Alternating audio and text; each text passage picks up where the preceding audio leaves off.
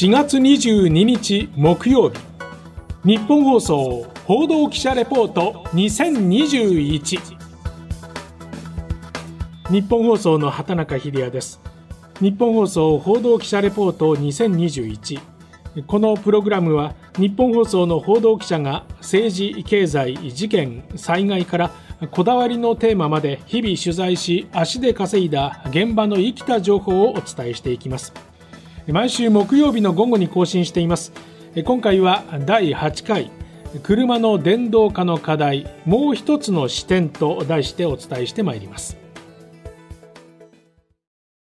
改めまして日本放送の畑中秀也です。先月第1回でお伝えしたカーボンニュートラルに向けた車の電動化の課題。この時は国内自動車メーカーのスタンスのほか電動化の鍵を握るのが電池であるその中で全固体電池の開発の現状をお伝えしましたただ車の電動化というテーマはこれだけにとどまりません実に様々な見方があります今回は別の視点から論じます。そのキーワードは雇用です。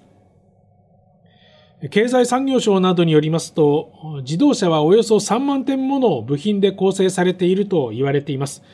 ただこれが電気自動車になりますと2万点ほどに減るとみられます。部品そのものもエンジンからモーターに変わるわけですから、これまで作っていた部品がなくなり、逆に新たな部品が必要になってくるというケースも出てきます。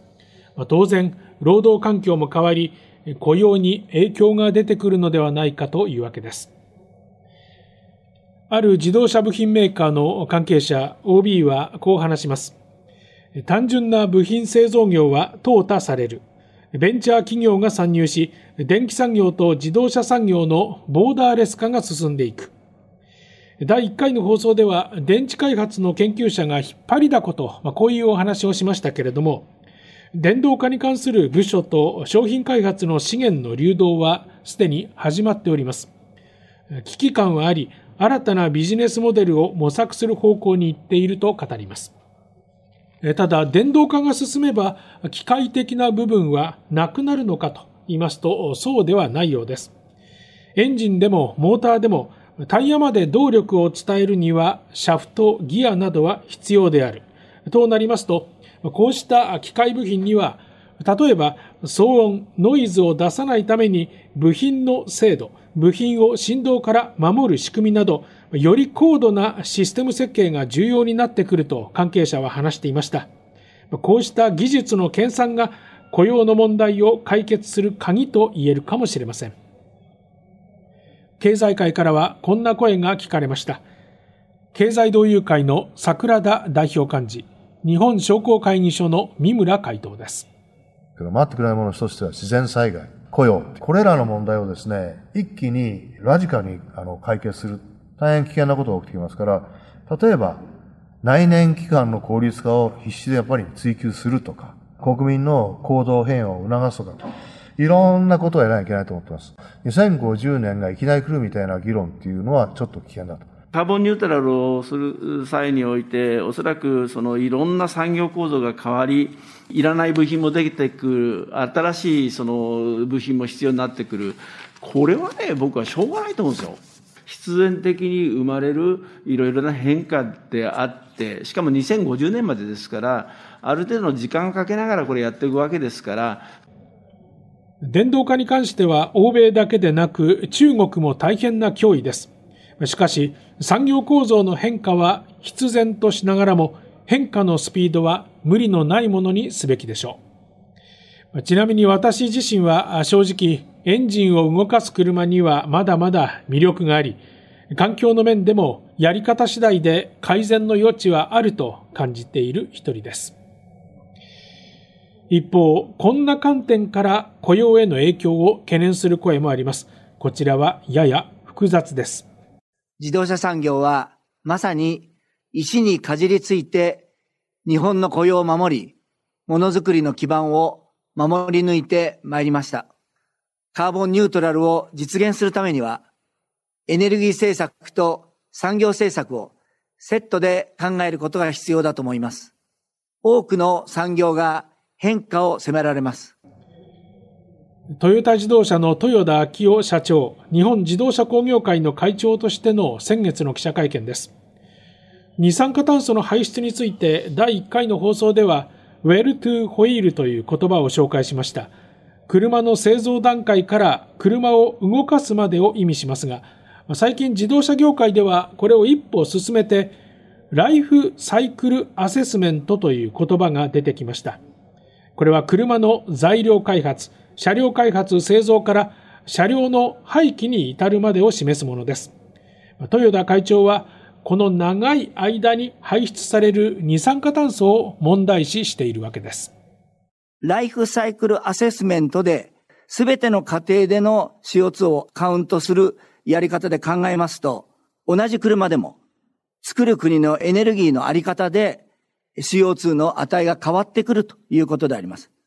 えー、例えば、あの、日本では CO2 を発生させる化石燃料を使った火力発電比率が現在75%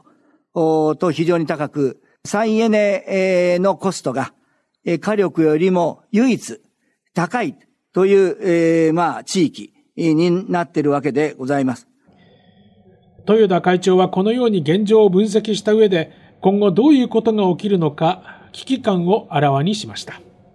これから先は CO2 排出の少ないエネルギーで作れる国にシフトをしていこうという動きが出てくる可能性がございます。仮にエネルギーのグリーン化、この日本の再エネ導入が進まなければ、最悪自動車業界にとって、この輸出の482万台を作ったとしても、どこでも使えないということになります。ヨーロッパと日本のカーボンニュートラルへの取り組みの差は非常に明らかになっておりますので、日本でのものづくりができない可能性が大きくなります。EU ヨーロッパ連合では二酸化炭素の排出量の多い国からの輸入品に関税をかけることが検討されているそうです。つまり二酸化炭素の排出が少ない電気でないと日本で車の製造は圧倒的に不利になる。日本自動車工業会ではこうした理屈で輸出獲得で稼いでいる外貨15兆円は限りなくゼロに近づき、自動車業界で働くおよそ550万人のうち70万人から100万人の雇用に影響が出るという試算、試みの計算を明らかにしました。結局、雇用とエネルギー政策は切っても切れない関係にあるというのが日本自動車工業会の言い分です。豊田会長のこうした発言からは、国に対して堪忍袋の尾が切れかかっている。そんな思いがにじみます。ただこうしてみますと、実は車の電動化は技術面だけではなく、壮大な外交ゲームという姿が浮かび上がってきます。地球温暖化に対する環境規制、その一つの方策が車の電動化です。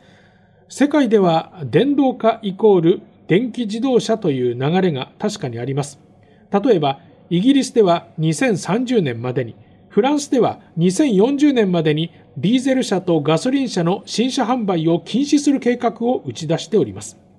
しかし、その背景にあるのは、ディーゼル車排出規制の不正問題を起こし、エンジンとモーターを組み合わせたハイブリッド技術では日本に勝てないヨーロッパ勢の逆襲、いわばゲームチェンジではないかと。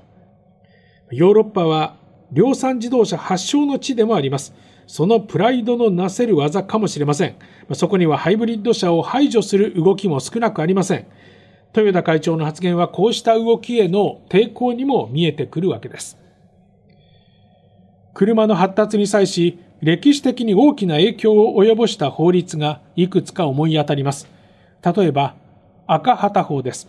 これは自動車が発明されて間もない19世紀後半にイギリスで施行された法律で、郊外で時速6キロ、市街地で時速3キロの速度制限を設けた上、自動車は運転手と機関員、そして車両の55メートル前方に歩く人、合わせて3人がいないと動かせないというものでした。車両の前に歩く人が赤い旗を持つことから赤旗法と呼ばれました。でこれは歩行者や馬車の安全に配慮するという趣旨だったんですが、自動車産業の発達がドイツやフランスに比べて大幅に遅れる結果になり、1896年に廃止されています。また、マスキー法なる法律もあります。正式には大気浄化法改正法、大気汚染が世界的に社会問題化する中、1970年にアメリカが制定したものです。当時上院議員だったエドムンド・マスキー氏の提案によることから、このような通称が付けられました。排出ガス中の一酸化炭素、炭化水素の量を10分の1以下にするという厳しいものでして、法律そのものは当時のアメリカのビッグ3、GM、フォード、クライスラーの反発もあって、紆余曲折をたどりました。ただ、その規制を世界でいち早くクリアしたのが日本のホンダだったわけです。100年以上の歴史を持つ自動車ですが、カーボンニュートラルや環境規制はこれまでの技術にどう影響するのか、世の中を変えるような革新的な技術が生まれるのか、あるいは高いハードルにより掛け声倒れに終わってしまうのか、これは歴史は繰り返すのか、あるいは歴史を乗り越えていくのか、そんな問いでもあると思います。豊田会長です。30年あります。その30年を30年しかないと見るか、30年もあると見るか。で、30年は急にはやってまいりませんから、私はあえて30年もあるんだと。ただ、先行きは相当厳しいもの、相当厳しいマグニチュードで変化が起こってる。技術、法律、政治、外交と複雑に絡み合った意図をどう解きほぐし未来に導いていくのか。2050年カーボンニュートラルまでのおよそ30年間はまさにそれが問われる期間であると言えるでしょう。今回、ポッドキャストで配信した内容は、日本放送のオフィシャルホームページでも連載しています。報道部、畑中デスクの独り言でも紹介しています。ぜひ、こちらもチェックしてください。